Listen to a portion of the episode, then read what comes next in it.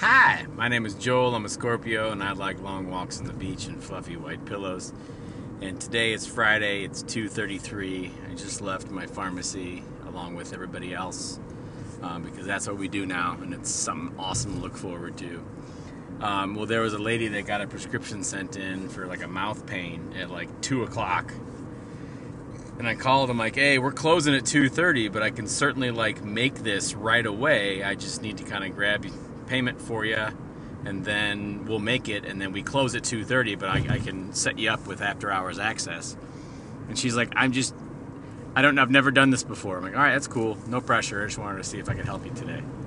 So she's like all right i'll call you back. And of course we don't answer the phone so basically i did all the paperwork got it ready waiting for her to say go and she never said go.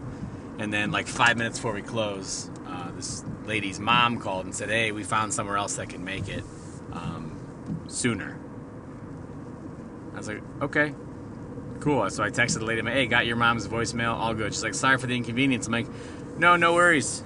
I'm glad you're gonna find relief. And then right before I walked out, got another voicemail, and I checked it because I don't want it to be like a lingering thing that I worry about all weekend.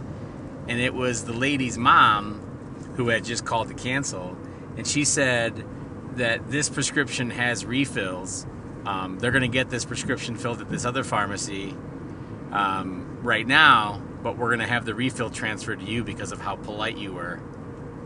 And I was like, how about it? So I texted, hey, just got your mom's other voicemail. That's awesome. I'm glad you're finding relief. Hope the, the rest of the weekend is as pain free as possible. And then they already left a fucking five star Google review, and I haven't even made any money off them. Moral of the story just because somebody doesn't spend money with you now doesn't mean they won't spend money with you later. And there's no reason to like apologize or change the way you do things if it doesn't work the first time. Because all you have to do is be upfront and say, This is how I do business. And if it works out, it works out. And if it doesn't, maybe it'll work out next time. I'm kind of blown away by how all that shit worked out. But hey, rock and fucking roll. If nobody told you you look amazing today, and I'm super glad you're here, and those shoes go great with that belt.